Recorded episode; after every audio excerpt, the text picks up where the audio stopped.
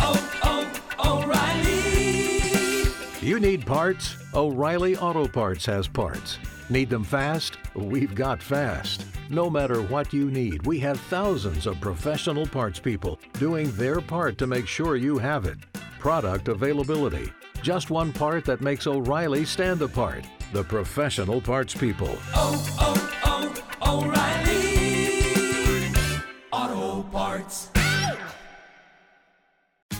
Tax day is coming. Oh, no. But if you sign up for Robinhood Gold's IRA with a 3% match, you can get up to $195 for the 2023 tax year. Oh, yeah.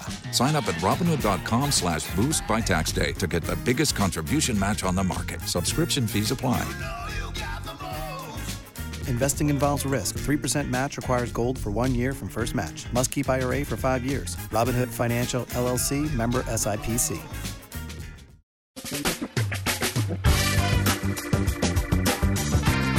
Asculți uh, Antreprenori care inspiră, podcastul în care aducem în fiecare săptămână alături de noi antreprenori din România și din diaspora, sportivi de top, trainer, coach, proprietari de afaceri și tineri antreprenori aflați la început de drum. Numele meu este Florin Roșoga și din 2015 până astăzi am stat de vorbă cu mai mult de 300 și, a- și ceva de astfel de oameni. Am publicat totul cu intenția de a ajuta tinerii și antreprenorii români și a le oferi acces la poveștile acestor oameni și la experiența lor. Cred, cred că unul dintre cele mai bune moduri de a progresa, de a crește noi, afacerea noastră, cariera noastră sau pur și simplu de a deveni oameni mai înțelepți, să zicem, mai buni în ceea ce facem, este învățând de la alții care au reușit deja. Cu cât petrecem mai mult timp cu oameni mai deștepți ca noi, mai experimentați, cu atât avem mai mult șansa de a progresa. În final, suntem media oamenilor cu care ne petrecem timpul, fie și virtual, online. Iar podcastul Antreprenor care inspiră îți oferă ocazia să petreci timp cu oameni de la care poți învăța pentru a deveni și tu un antreprenor care la rândul tău să inspiri pe ceilalți. Începem imediat podcastul câteva cuvinte înainte. Notițele la acest podcast, linkurile, linkurile către cărțile recomandate, către instrumentele folosite de invitații noștri, le găsești pe site pe www.florirosoga.ro podcast. Aplicațiile de podcasturi, fie că e vorba de Spotify, de iTunes, Castbox, TuneIn sau orice altă aplicație, de obicei nu afișează notițele doar ca să știi chestia asta. Deci dacă vrei să verifici linkurile menționate, va trebui să mergi pe site. De asemenea, acest podcast și foarte, foarte important, este realizat cu sprijinul sponsorilor noștri, o serie de companii care ne susțin proiectul și ne ajută să-l creștem și vreau să le mulțumesc și cu această ocazie pentru tot sprijinul și o să spun imediat câteva cuvinte și despre aceștia. Podcastul este realizat și datorită cursurilor online pe care le oferim și care ne ajută să-l susținem. La finalul acestui episod voi spune câteva cuvinte despre asta, despre, despre aceste cursuri, vei avea și un link și poate te interesează să susții și tu proiectul acesta. Acum, hai să începem și să petrecem timpul cu antreprenori care inspiră. Audiție plăcută îți doresc! Antreprenorii invitați în podcast au curajul să facă schimbări în viața lor și să caute activitatea care îi împlinește. În puterea schimbării crede și Best Jobs, care oferă utilizatorilor săi instrumente pentru a-i ajuta să schimbe în bine organizația lor. Prin algoritmi de ultimă generație, Best Jobs ajută angajatorii să găsească cel mai bun candidat pentru poziția disponibilă. În plus, la Best Jobs plătești doar pentru rezultate pentru acei candidați care îți plac. Intră pe Best Jobs acum și adaugă jobul tău. Salut, salut tuturor, Florin Șoga, sunt aici din nou de la Cluj. Bine vă regăsesc la un nou podcast, uh, iar invitatul nostru de astăzi este Adrian Stanciu. Adrian are uh, foarte multă experiență din, din mai multe roluri, atât ca și antreprenor, cât și ca și angajat, cât și din alte roluri. El este în momentul de față, este partener al companiei Wanted Transformation, dar de-a lungul timpului a, a fost implicat în multe alte proiecte. Printre altele, el este unul dintre fondatorii programului de MBA al Maastricht School of Management din București, al școlii de lider Erudio și ai Universității de Antreprenoriat Entrepreneurship Academy. Adrian, îți mulțumesc că ai acceptat invitația și bine ai venit! Cu drag, mulțumesc de invitație. Ce faci, cum ești, cum e începutul de an pentru tine? Uh, Încerc să mă recuperez după vacanță. Am constatat că trebuie să-mi iau un concediu post-concediu ca să mă refac. ca să-ți revii. Adrian, înainte de toate, și aici sunt, sincer sunt și eu puțin curios, tu ai destul de multă experiență, ești unul dintre oamenii cu cea mai multă experiență, aș putea spune, din câte mi amintesc dintre toți invitații podcastului, așa că o să trec direct la prima întrebare pe care, pe care vreau să o pun. Care este toată povestea ta, tot traseul tău profesional și de business? Care este povestea ta? Cum ai început și cum ai ajuns până la ceea ce faci astăzi? Eu sunt, uh, în primul rând am 58 de ani, adică sunt, uh, tocmai ziceam recent că anul ăsta e primul an în care am petrecut mai, mult mai multă libertate decât în comunism. Am văzut. Și asta cumva mi-a marcat parcursul profesional. Sunt de profesie inginer mecanic, uh, n-am altă școală, sunt absolvent de Politehnică în 1985. N-am profesat practic ingineria aproape deloc, cu excepția câtorva ani în timpul, uh, în timpul comunismului și ăia mai mult sau mai puțin legați de specialitatea mea. Um, eu am într-o conjunctură de întâmplări uh, fericite, zic acum, am lucrat înainte de 89 la IRUC, care era o întreprindere care se ocupa de întreținerea uh, aparatelor de electronică profesională. Adică, în general, a oricărui instalații care avea electronică și era folosită în mediul profesional. Și eu am lucrat într-o echipă care se ocupa de întreținerea uh, copiatoarelor Xerox. Xerox, adică ale mărcii Xerox. Uh-huh. Și A, asta era înainte de 89 sau după? Înainte de 89. Erau, uh, erau pe atunci, eu eram tânăr, aveam 13 ani. Da. Erau foarte puține, erau atent supravegheate de securitate uh-huh. și era o echipă relativ mică care se ocupa de întreținerea lor, în care unii dintre ei erau și ei atent supravegheați de securitate. Um, cred că și eu am fost, dar nu știu exact în ce măsură. Chiar mi-am pus problema să mă duc la CNSA și să-mi citesc dosarul că curios. Dar erați doar supravegheați sau aveați și sectorist în fața blocului și chestii între astea? Nu era vreunul vizibil, dar sunt convins că era o grămadă care le dau cu subsemnatul că au încercat să mă racoleze și pe mine și știu că dacă au încercat să mă racoleze pe mine, probabil că au încercat să-i mai racoleze și pe Correct. alții. Da. Uh, în zona aia m-am ocupat de training tehnic pentru, pentru depanatorii, ingineri de service și din perspectiva asta ajunsesem să am o foarte bună înțelegere a domeniului, cel puțin din unghiul tehnic. Ceea ce a făcut ca în 1989, când lucrurile s-au schimbat, să mă pună în situația de a avea un... Mi-am dat seama relativ repede că am un skill marketabil care era rar că e un domeniu care va exploda, cum a și explodat, pentru că era ținut foarte tare sub control de securitate și odată ce s-a liberalizat piața, uh, parcul de echipamente de astea s-a mulțit cu 100 aproape peste noapte și că erau foarte puțini oameni care știau cu ce să mănâncă și eu eram unul dintre ei. Atunci, împreună cu un coleg care era șeful echipei de service de acolo, am făcut o firmă, prima firma noastră, a mea, în 1990 în iunie 1990, care s-a ocupat inițial de întreținere de echipamente de birou și apoi s-au devenit și dealer al companiei Xerox și altor companii care produceau echipamente astea de, pentru birou, electronice pentru birou. Și am făcut chestia asta vreme de șapte ani, adică firma aia a crescut foarte repede și am ajuns la, cred că 10 milioane de dolari, că euro nu erau pe vremea, cifră de afaceri și la vreo 200 ceva de angajați. A fost o perioadă foarte interesantă pentru mine și foarte încărcată de oportunități de învățare. Multe lume mă întreabă cum a fost pe atunci. A fost interesant, în primul rând pentru că învățai făcând. Nu existau școli, nu existau cărți. Și asta dădea oportunitatea să dai cu capul de pereți în, în variate feluri Uh, asta mai făcea și că piața era foarte tolerantă la proști, că al minte am fi murit toți de mulți. Dar trebuia să fie tolerantă la proști pentru că eram foarte mulți și eram practic toți. eram foarte practic, toți, mulți erați așa, erau așa. Da, pentru că nimeni nu știa de fapt ceva, toată lumea bâșbâia. Și mhm. atunci uh-huh. a fost o perioadă în care am putut experimenta foarte mult, am putut da și greș cu unele lucruri, am putut avea succes cu altele a fost o perioadă de învățare extrem de intensă pentru mine și am mhm. constatat și că pentru mulți dintre colegii mei de atunci când mă mai văd cu ei, toți își amintesc de anii ca niște ani de, de învățare intensă. Uh, am vândut compania asta firmei Xerox în 1997, tot așa, dintr-un context de piață. În 1996 uh, a venit la putere Convenția Democrată, nu știu cum îi zicea. CNR. Așa. CNR-ul. Guvernul dinainte, ăla condus de Văcăroiu, paralizase complet economia, printre altele paralizase complet piața valutară, pentru că avea o deficit al balanței de plânți monstruos și nu le putea echilibra decât cu paralizând importurile.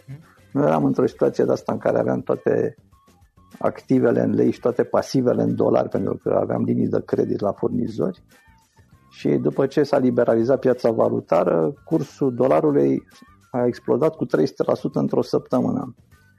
Timp în care nu s-au făcut tranzacții, adică piața a fost complet blocată și practic ce s-a întâmplat, că ni s-au mulțit cu trei datoriile sau ni s-au împărțit la trei activele, pe scurt.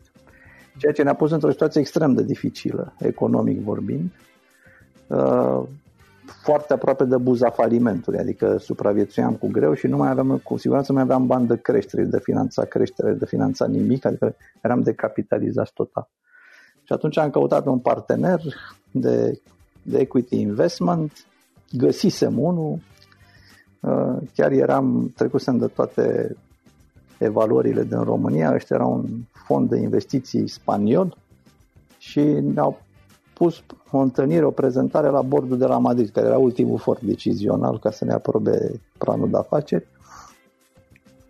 Ăia de la Madrid au zis, domnule, planul vostru e interesant, suntem de acord cu el, dar avem o cerință, depindeți foarte tare de furnizorul Xerox, vreo 70% din cifra noastră de afaceri era făcută cu marfă Xerox.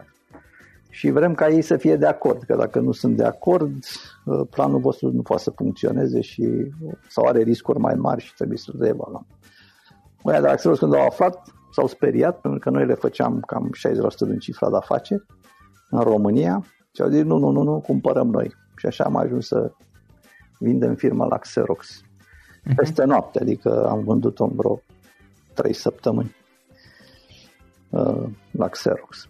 Și tocmai mă gândeam că era pentru prima oară în viața mea când aveam bani. Pentru că până atunci toți banii pe care îi câștigasem erau doar pe hârtie că în realitate, pentru că firma crescuse foarte repede, absorbise tot capitalul pentru creștere. Da, ai băgat tot acolo. Totul, tot, absolut totul. Locuiam într-un apartament undeva. Uh, și mă gândeam că mi iau un an sabatic ca să îmi revin și să-mi adun gândurile să fac altceva. Și când am căutat vicepreședintele de la Xerox cu care făcusem deal-ul ăsta, și care nu plecase încă din țară, deci imediat după ce am vândut. Da. Și mi-a zis, uite, ne-am uitat la firma voastră, ne-a plăcut ce am văzut, nu, ne pleacă directorul general, anul ăsta era în octombrie, așa că se întâmpla chestia asta, ne la sfârșitul anului ne pleacă directorul general, uh, nu vrei tu să preiei operațiunea locală. Mai ales că urmează să integreze cu foarte mulți oameni pe care vin de la tine și știi și așa. Și mi s-a părut foarte provocator. Eu de pe margine așa tot timpul eram uh, o persoană vocală la vremea aia și tot criticam lucruri care nu-mi plăceau la felul în care abordau ei lucrurile pe aici. Uh-huh. El mi-a zis, știu că ești vocal și că ești critic, am auzit de tine, nu decât să critici, nu vrei mai bine să faci. Și mi s-a părut foarte provocator și am acceptat. Și în felul ăsta am dus dracu anul meu sabatic. Și așa am ajuns să lucrez pentru o corporație. Am lucrat vreme de 3 ani la Xerox. A fost și aia o perioadă foarte interesantă pentru mine, cu foarte multe provocări și foarte multe învățăminte. Am învățat și lucruri bune de făcut, am învățat și lucruri rele de nefăcut. Uh, am intrat ca Alice in Wonderland, uh, trecând prin oglindă, am intrat într-o lume în care totul se vedea pe dos, de cum se vedea în lumea mea foarte stranie, care funcționa după cu complet alte legi și cu complet alte valori decât cele pe care îmi construisem eu organizația. A fost interesant și provocator să mă descurc în felul ăla de organizație, dar uh, nu e ceva ce mi se potrivește. La, la o prima mea întâlnire de management, uh, de top management, am ieșit de acolo un pachet de nervi. Mi se părea că e complet stupid ce se întâmplă și toată lumea stă în mâini și gândește cu picioarele. Vreo doi ani și ceva mai încolo am ieșit dintr-o întâlnire de management și m-am surprins gândindu-mă, bă, uite, totuși lucrurile se schimbă, pentru că, uite, acum am ieșit în întâlnirea asta și nu mai sunt așa supărat, adică e, s-au mai reglat niște chestii. M-am gândit înapoi ce s-a întâmplat în timpul întâlnirii, mi-am dat seama că nu se reglase nimic, mă schimbasem eu. Lucruri care mi se păreau complet absurde înainte, acum mi se păreau normale. Și asta m-a speriat. Și în câteva săptămâni după momentul ăsta mi-am dat demisia. Și apoi m-am apucat de consultanță. Mie mi-a plăcut tot timpul zona asta de training, consultanță, profesorat. Încă din anii dinainte de 90 eram asistent la Politehnică, la Seral, îmi luasem niște ore acolo, că îmi plăcea. Și m-am gândit să fac din asta un fel de, de a trăi foarte plezirist și am început o companie de training împreună cu un coleg tot de la Xerox. Am început împreună ca ceva foarte plezirist. Ne propusesem să trăim lejer, frumos, cu puțin stres, fără să ne consumăm prea tare. Și am făcut asta vreo 2 ani, doar că piața asta de training era la început în România în momentul ăla și creștea sub curul nostru așa. Și la un moment dat a trebuit să luăm o decizie, o ținem pleziristă sau o facem business. Și animalul de antreprenorial de noi n-a suportat să o țină pleziristă. Și a făcut o business. Am făcut o business și am făcut din ea o companie de training semnificativă, care e și acum cea mai mare companie de training din România. Uh, eu am ieșit din compania de training în 2007, vânzând către parteneri în principiu, pentru că am început să devin foarte frustrat pe parcurs de ceea ce făceam, uh, din mai multe unghiuri. Unul din unghiuri e că uh, companiile trimiteau la training oameni care încet, încet au început să nu-și mai dorească să fie acolo. Sau care veneau Erau... acolo pentru motivele greșite. Dau câteodată exemplul ăsta când sunt întrebat că îi întreb pe oameni la început unui seminar ce vor de la mine și asta mă ajută să mă, să-mi orientez gândurile și agenda și să adaptez un pic conținutul. Și le ziceam că eu m-am retras când întreb chestia asta, câteodată cineva zice fan. Și eu m-am retras din training când cuvântul fan a început să apară pe primele locuri în așteptările Adică eu nu sunt entertainer. Fan.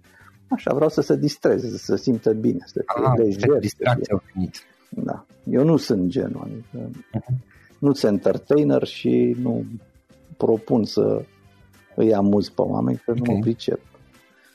Și atunci am zis că trebuie să mă opresc. Dar nu numai de asta. De fapt, ce m-a preocupat mult mai tare decât asta și m-a și apăsat o vreme este faptul că clienții mei trimiteau oameni la training în ideea că să vor întoarce înapoi acasă și vor schimba organizația.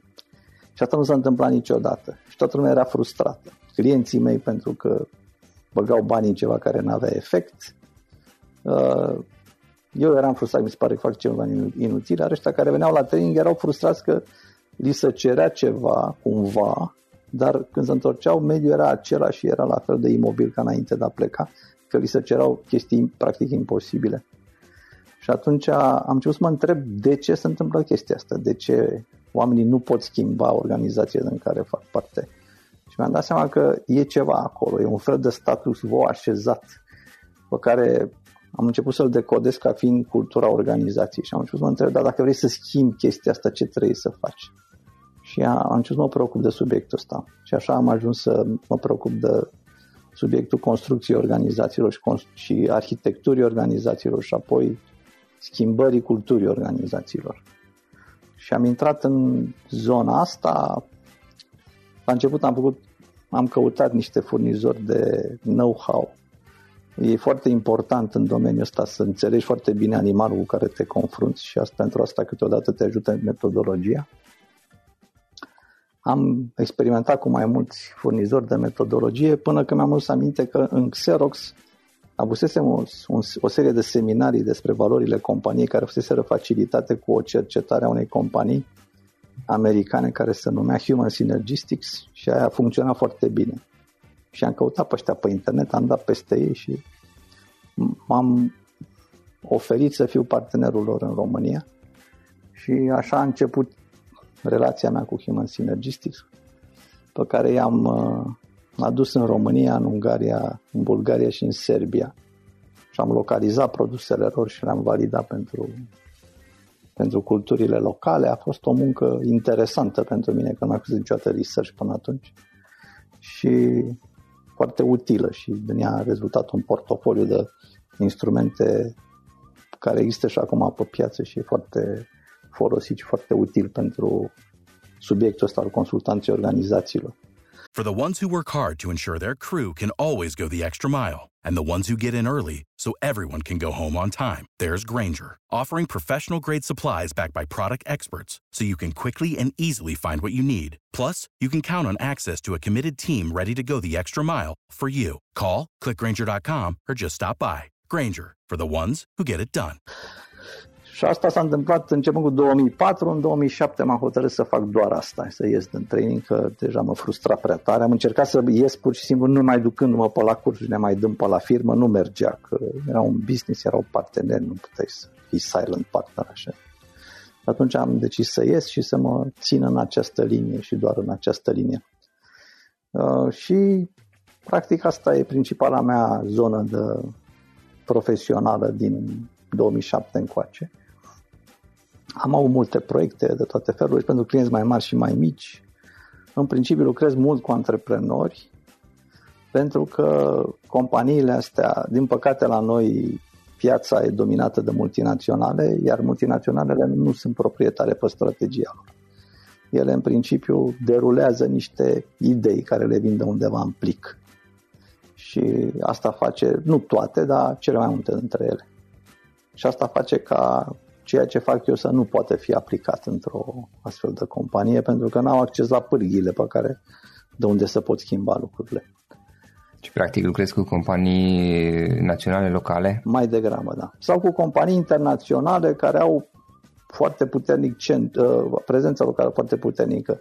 Să dau un exemplu, Raiffeisen. Raiffeisen în Austria e o bancă mică și regională toată puterea ei vine din operațiunile din afara Austriei și între operațiunile din afara Austriei, România e o operațiune și importantă și de succes. Ca atare, România are niște constrângeri de tip strategic care îi vin de la Viena, dar sunt foarte laxe. De acolo încolo pot crea în interior chiar ce vor. Pot să personalizeze. Da, pot să personalizeze ce vor și atunci sunt un partener bun.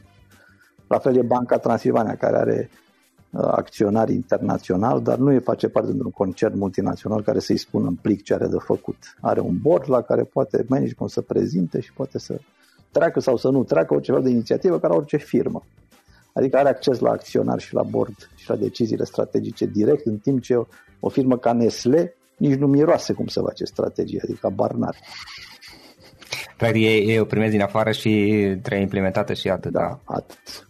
Adică, ca să dau o idee așa de și de ce mie foarte mulți din oamenii ăștia care conduc companii mari, multinaționale în România, mi se par că sunt dramatic supraevaluați. E, când am ajuns și eu director general la Xerox, a fost prima oară când am citit raportul anual al companiei și în raportul anual erau două pagini la mijloc cu financiare, cu toate datele financiare, iar la sfârșit era un, o notă de subsol cu un asterisc așa care zicea aceste date sunt corecte în limita a plus sau minus 50 de milioane de dolari. Și aia era cifra mea de afaceri, 50 de milioane de dolari. Adică eram eroare de numărare pentru compania aia orice se întâmplă când ești eroare de numărare și asta e cazul cu foarte multe dintre aceste companii, cel puțin toate din FMCG și multe și din alte domenii. Uh, ce se întâmplă când ești eroare de numărare e că nu poți să dai vești bune, nu poți să dai decât vești proaste.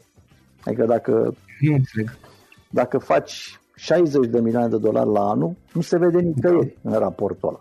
Nu o să scrie nicăieri. Anul ăsta în România s-a obținut încă 10 milioane de dolari în plus de revenue firma având 25 de miliarde, adică cui pasă. În schimb, dacă ai făcut o problemă cu breach of trust, cu uh, încărcare de proceduri, cu un scandal de corupție, cum a fost asta cu Microsoft, de să bagă FBI-ul pe fir, trebuie să dai cu subsemnatul, scrie în toate alea, scrie peste tot trebuie să scrie de chestia asta, ești obligat.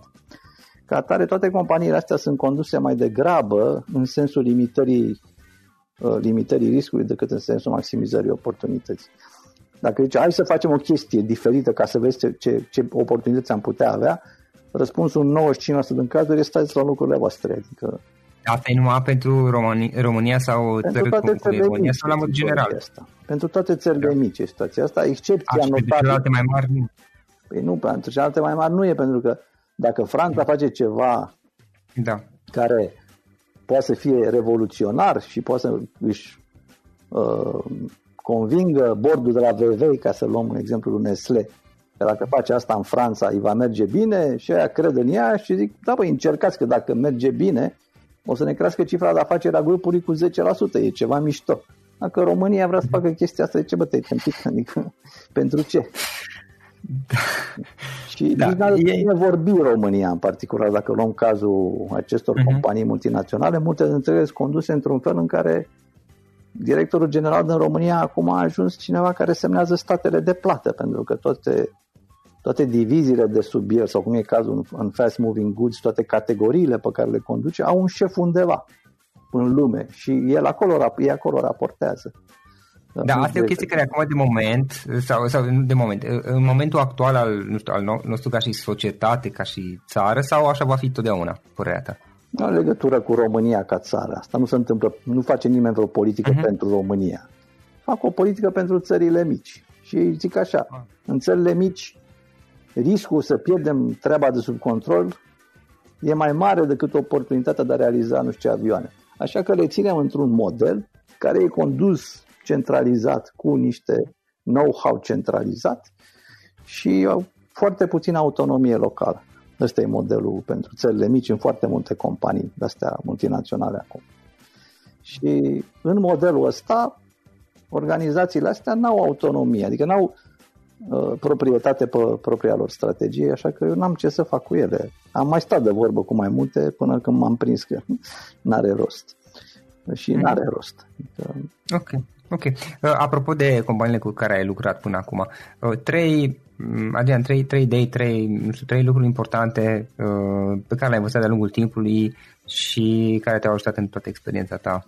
Cred că așa, dacă e să în ordine cronologică, prima mea revelație despre conducerea organizațiilor a fost că uh, oamenii nu sunt roboți. Eu, fiind inginer, am crezut foarte tare că dacă creezi un sistem în, în care oamenii au incentivurile potrivite um, și că, care, în care în mod rațional alegerile sunt clare, atunci lucrurile vor funcționa și tot, tot ce ai de făcut este să umbli la aceste butoane ale incentivurilor. E o vedere foarte mecanistică asupra lumii, pe care, din păcate, multe organizații o împărtășesc. Eu m-am prins că ea nu funcționează până la începutul anilor 90, când creasem compania în felul ăsta și uh, aveam probleme din ce în ce mai mari cu ea. Și asta m-a forțat să-mi pun niște întrebări și una, prima răspuns a fost asta, că oamenii nu sunt raționali. Noi tindem să conducem companii în așteptarea că oamenii sunt agenți raționali și ei nu sunt. Oamenii sunt niște animale emoționale care câteodată gândesc. Um, o, e o metaforă foarte bună a unui psiholog american pe care eu îl admir foarte tare, care îl cheamă Jonathan Haidt, uh, care zice mintea umană e ca un elefant uh, care e călărit de un călăreț. Călărețul poate să, să influențeze mișcările elefantului și acțiunile elefantului, dar elefantul trebuie să vrea. El nu poate să-l facă să vrea. Iar dacă elefantul nu vrea, îl și omoară la regoare, adică are mult mai multă putere. Deci talentul uh, călărețului este să motiveze și să canalizeze motivația elefantului. Iar motivația elefantului nu e rațională. Adică nu e suficient să vrea călărețul, trebuie să vrea și elefantul. Și uh, asta pentru mine a fost o foarte mare revelație, că oamenii nu sunt raționali și că ei nu sunt piese într-un mecanism, nu pot fi conduși ca piese într-un mecanism. A doua mare revelație pentru mine a fost oarecum conexă cu asta, s-a întâmplat imediat după. Mi-am pus următoarea întrebare. Um, tot sistemul pe care îl construisem eu era construit în așa fel cu checks and balances, dar dacă te uitai mai de sus, el era construit în asumția că oricine poate să facă orice. Că dacă nu există mecanisme de control și de limitare a puterii, lucrurile o să ia absolut sigur razna, pentru că oamenii sunt în stare de orice. Adică, cu alte cuvinte, încrederea mea în umanitate era foarte aproape de zero. Și asta m-a șocat când am avut această revelație, pentru că dacă mă întrebai pe gură, eu n-aș fi zis că sunt așa. Adică n-aș fi zis despre mine că n-am încredere în ceilalți. Dar totuși când mă uitam ce fac, făceam ca și cum n-am. Și e clar că ceea ce fac e mai revelator despre Asta datorită interacțiunilor pe care le-ai avut cu, cu oameni? Asta datorită interacțiunilor pe care le-ai avut cu, cu oamenii de-a lungul companiei? Am pus întrebarea asta și mi-am dat seama că toată problema se datora unui eveniment, esențialmente, nu doar, dar se datora unui eveniment foarte traumatic de care avusese loc vreo 12 ani în urmă. Și mi-am dat seama că eu îmi construisem o paradigmă de, a lumii care era bazată pe doi, practic pe doi idioți care îmi făcuseră uh, ceva care pe mine m-a afectat foarte tare emoțional. Și apoi am tot discutat cu manager despre chestia asta și întotdeauna aud chestia asta. Nu pot să încredem că eu am avut și uite ce mi s-a întâmplat. Adică toată lumea îți dă un exemplu negativ ca motivație unei filozofii generalizatoare. Asta e un fel de cognitive bias. E mai mult decât un cognitive bias. E un cognitive bias, dar este și un salience bias, ca să zic așa. Adică e, acel eveniment e foarte prezent în memoria afectivă. În timp ce sutele de evenimente pozitive în care ai avut încredere în alții și alții ți-au răspătit-o nu sunt prezente în memoria afectivă, pentru că ele sunt considerate socialmente normale. Dar ăsta e socialmente anormal. Și noi avem și chestia asta, că te simți luat de proști. Noi suntem o societate hipercompetitivă în care prioritatea noastră în viață este să nu fim proști. Nu e să fim buni, e să nu fim proști. Să nu fim luați de proști, să nu luăm țepe, să nu fim uh, înșelați, să nu fim cumva, ne simțim inferior oare în felul ăsta, da. o chestie de orgoliu da. și mândrie aici? Da. da. Ego? Da, e, un, e o consecință a sentimentului ăsta de inferioritate națională pe care îl trăim. Și atunci, când te-a luat unul de prost, te-a înrăit pe toată viața. Și pe mine asta iarăși m-a afectat foarte tare, pentru că mi-am dat seama că mi-am construit viața în jurul a doi idioți. Mie nu-mi place să fiu controlat de nimeni, cu atât mai puțin de idioți. Și atunci mi-am schimbat radical filozofia și felul de a conduce organizația și de atunci a fost de fapt prima mea întâlnire cu subiectul leadership, deși nu știam că îi zice așa. Da, atunci a fost prima mea întâlnire cu subiectul leadership pentru că mi-am pus întrebarea cum pot să conduc organizația astfel încât oamenii să-și dorească să vină cu mine fără să trebuiască să le pun eu tot felul de mecanisme coercitive în spate. Și a treia, cred, revelație importantă pe care am avut-o a fost asta că competitivitatea nu e ceva bun. Eu credeam că e ceva bun și chiar și asta cu critica și scepticismul eu o valorizam. Credeam că e ceva bun să fii, să fii mai bun ca alții, să te lupți pentru ce, pentru ce crezi tu că e adevărat și drept. Și în general să că într orice înfruntare de asta trebuie să încerci să ieși cu bine din ea, să ieși la suprafață din ea. Și am avut revelația asta în 2004 când când am uh, început să lucrez cu ăștia de la Human Synergistics, modelul lor conceptual e bazat în principiu pe un model al valorilor și uh, normelor de gândire mai mult, dar și de comportament general umane. Și ca să înțelegi, trebuie să treci tu printr-o evaluare personală în chestia asta și am trecut prin ea și concluziile ei au fost foarte departe de felul în care îmi decodam eu lucrurile astea în minte. Și când, evident că la început am fost foarte negativ și am încercat să rezist și să neg că acele concluzii ar fi corecte. Când am început să-mi dau seama că sunt corecte, asta m-a forțat la o reevaluare profundă a felului în care vedeam lumea și m-a, asta m-a ajutat. A fost foarte greu, a durat mult timp, dar m-a ajutat foarte tare. Și m-a ajutat și pe mine și m-a ajutat și să-i pot ajuta pe alții mai departe în, în activitatea mea. Adică am început să scap de obsesia asta națională a, a, de a încăleca pe alții, de a, obsesia de a avea mereu dreptate. Da. Asta e într-un fel, nu știu, acum spun o, o idee, poate am dreptate, poate nu. E, e într-un fel, pare conectat tot la, la nevoia noastră de a ne simți superior și a nu ne simți inferior. Da, da, da, sigur. Cu care, de fapt, în realitate e falsă, că nici nu există. Nu, nu e că cineva a definit că românii sunt inferiori. Am definit-o noi singuri, noi ne simțim așa. Eu zic că nu știu dacă e falsă, nu sunt... Mm? Eu nu sunt în uh, modelul ăsta în care toate națiile sunt la fel de bune sau la fel de proaste. Uh, ce știu e că nu e fatalist, adică faptul că, că faci parte dintr-o nație mică și care nu, nu prea a realizat mari lucruri pe lume, nu te face pe tine un om mai prost. Bine, dar, dar nu e treaba mea cât a, adică nu sunt eu responsabil până la urmă ce zic eu, adică mea. Așa cum nu există merite colective, nu există nici vini colective. Suntem Bine, o da. persoană da. fizică. E, e la îndemâna fiecare dintre noi să facă ce poate mai bine cu viața lui. Nu e predestinat de apartenența la o nație, nici la măreție, nici la decădere. Da, da, iar, iar nu am o responsabilitate pentru ceea ce a făcut uh, națiunea mea în, în trecut. Da, adică Pro, nu, și, și chestiile bune, și, dar și cele proaste. Eu nu sunt mândru că sunt român, dar nu sunt nici rușinat că sunt român. E un fapt ca oricare altul și care nu are niciun fel de relevanță pentru identitatea mea, cel puțin pentru a mea. Da, dar știu că da, sunt da. foarte mulți oameni care își caută identitatea în, în suprastructuri dintre astea uh, să zic, naționale, for want of a better word. Patriotism, naționalism. Da, sau Aici am... apartenența la grupuri de orice fel. Da apartenențe la grupuri. Aici e și o formă de manipulare pentru că sunt încurajați de unii oameni care controlează acele grupuri, poate. Da, e, e mai e mai adâncă decât atât. Uh-huh. Psihologia noastră e tribală și o foarte bună parte din felul în care reacționăm la stimuli e bazat pe felul în care am funcționat în triburi.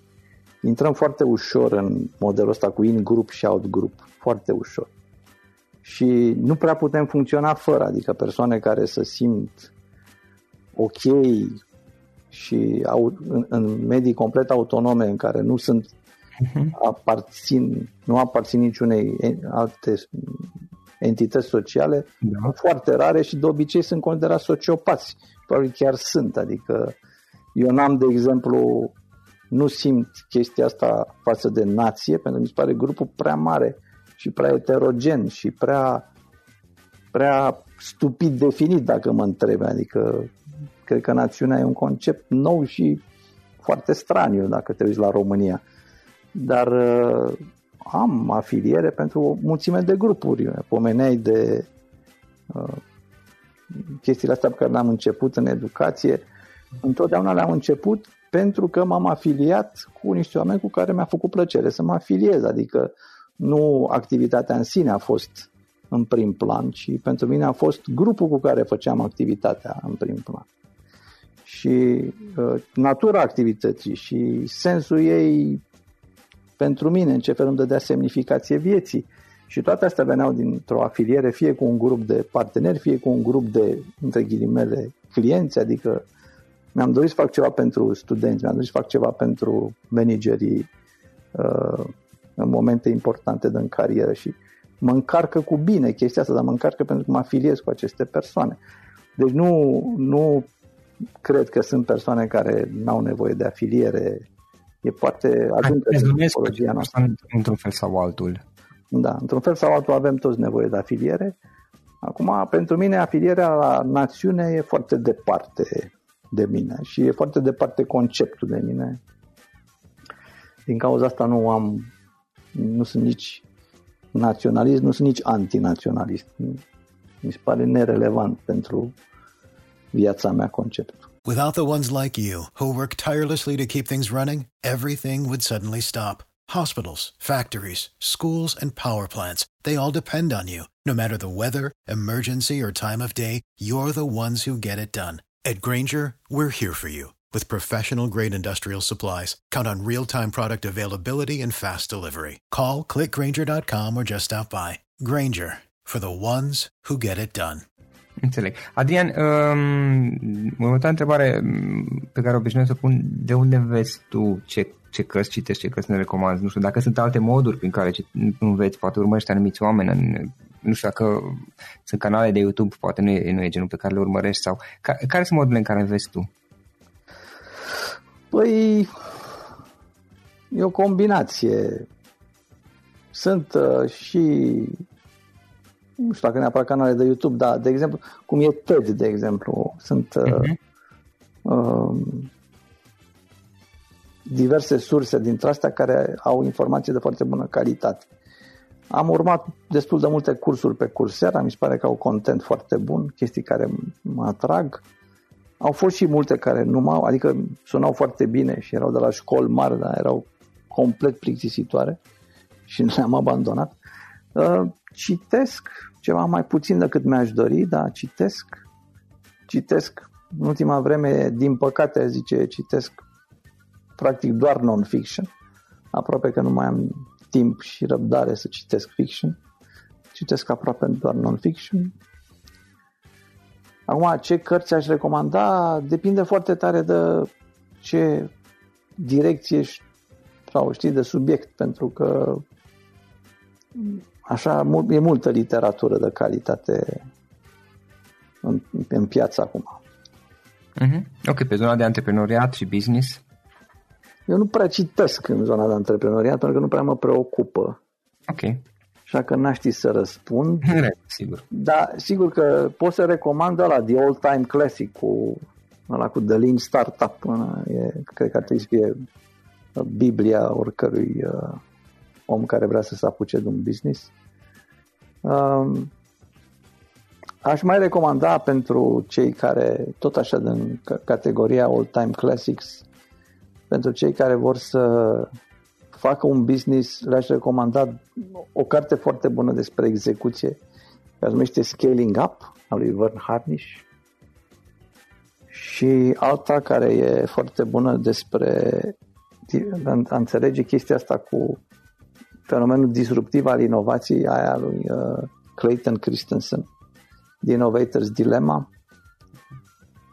Um, apoi, mie îmi plac foarte tare cărțile care vorbesc despre comportamente iraționale și despre luarea deciziilor în modele de-astea în care, sau mă rog, care ajută la luarea deciziilor sau înțelegerea dimensiunii iraționale a deciziilor.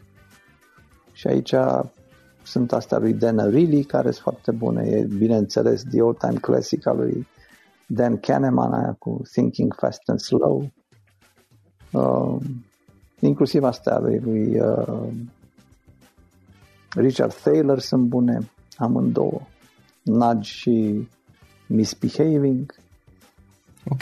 Adrian, ce, nu știu dacă e cazul, ce instrumente folosești tu, uh, dacă există anumite servicii, aplicații pe care le folosești ca să-ți faci treaba sau ești mai degrabă genul cu hârtia și creionul?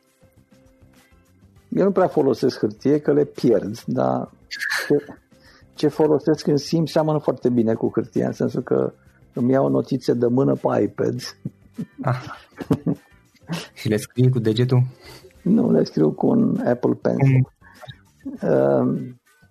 Ce mai folosesc? Folosesc foarte mult aplicații de cloud, de exemplu Google Drive, uh, folosesc mm-hmm. intensiv. Uh, chestii care îmi permit să lucrez de oriunde, oricând și să uh, nu pierd niciodată informație, că eu sunt foarte prost la chestia asta. Nu folosesc instrumente de project management pentru că sunt cel mai prost project manager al omenirii și nu fac niciun fel de project management deloc. Dacă am vreo nevoie de chestia asta, trebuie să-mi caut pe cineva care să-i deleg subiectul, că eu nu pot să mă ocup de el. Sunt foarte dezorganizat, împrăștiat în minte. Dacă te referi acum la aplicații așa, am, na, telefonul plin de aplicații de toate felurile. Ok, ok. Și în final, Adrian, o ultimă întrebare. Dacă ar fi să lași ascultătorii podcastului cu o singură idee exprimată pe scurt, care ar putea fi aceea? Cred că cea mai importantă idee este că nu poți schimba un sistem cu aceeași mentalitate cu care l-ai creat. Mă întâlnesc foarte deseori cu oameni care vor să schimbe lucruri în jurul lor, în viața lor, în viața celorlalți, în companie, dar nu înțeleg acest adevăr simplu, că orice fel de schimbare a mediului din jurul tău trebuie să înceapă cu o schimbare a ta. Pentru că mediul din jurul tău este creația unui mental și că orice încerci să schimbi cu același mental, vei obține același animal. E cam bancul ăla cu mașina de cusut făcută la cu gir, pe care cum o asambla ieșea tot mitralieră. Nu-i de la asamblare. Da? Uh, și asta e foarte important, că întâi și întâi trebuie să lucrezi cu tine. E ceva ce foarte puțini oameni înțeleg și anume că felul în care își organizează viața e bazat pe niște credințe profunde.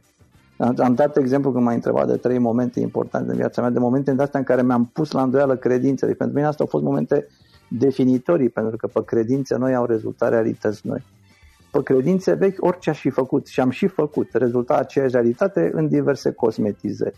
Dar ca să, dacă cu adevărat vrei realități noi în jurul tău, trebuie să ai credințe noi. Trebuie să-ți pui foarte tare întrebarea asta. Pe ce credințe de fapt e construită realitatea asta din jurul meu? Și pe ce credințe ar trebui să fie construită ca să funcționeze așa cum îmi doresc? Și cum fac să-mi pun, să-mi resemnific credințele astea pe care le am în celelalte noi? Pentru că nu e ușor, adică unele dintre ele o să fie chiar dureroase. Cum dădeam exemplu ăsta cu pleci de la credința că toți oamenii sunt răi până la proba contrarie, la credința că toți oamenii sunt buni până la proba contrarie. Man, e, nu e ușor de făcut tranziția asta. Nu e ceva ce, nu, nu faci un, nu schimbi un switch în cap cu chestia asta. E, trebuie foarte mult timp și foarte multă determinare. Accept întâi că vechea credință, nu știu, e problematică, e proastă sau nu se face da, bine. Adică trebuie, să, trebuie, trebuie să înțelegi că problemele cu care te confrunți vin de la o credință problematică. Și trebuie să o identifici. Și apoi trebuie să pui întrebarea cum o schimbi. Și apoi trebuie să ții foarte tare în control acest mecanism mental până o schimbi. Și asta pentru mine e principala idee, să înțelegi că nu poți să schimbi un sistem cu același mental cu care l-ai creat. Dacă vrei să schimbi ceva în jurul tău, schimbarea începe întotdeauna cu tine și cu credințele tale. Ok, de ok. Adrian, îți mulțumesc foarte mult și apreciez că, că ai reușit să-ți faci timp să, să stăm de vorbă. Încă o dată îți mulțumesc foarte mult. Acesta a fost episodul de astăzi. Știi, am observat un lucru. Oricâte informații bune am învățat, ideile per se sunt valoroase, dar numai dacă le și aplicăm. Și vreau să faci un mic exercițiu acum la finalul podcastului de azi. Despre ce este vorba? Gândește-te la discuția aceasta și găsește o idee, o informație, un lucru pe care l-ai auzit mai devreme și, foarte, foarte important, pe care îl poți folosi acum în viața ta. Poate vei avea mai multe idei. Păstrează-le și vreau să alegi una singură pe care să o și aplici, de preferat de astăzi sau cât mai curând. Te las să te gândești, nu închide, sunt aici. Care este o singură idee cu care rămâi din acest podcast? Revin în câteva secunde.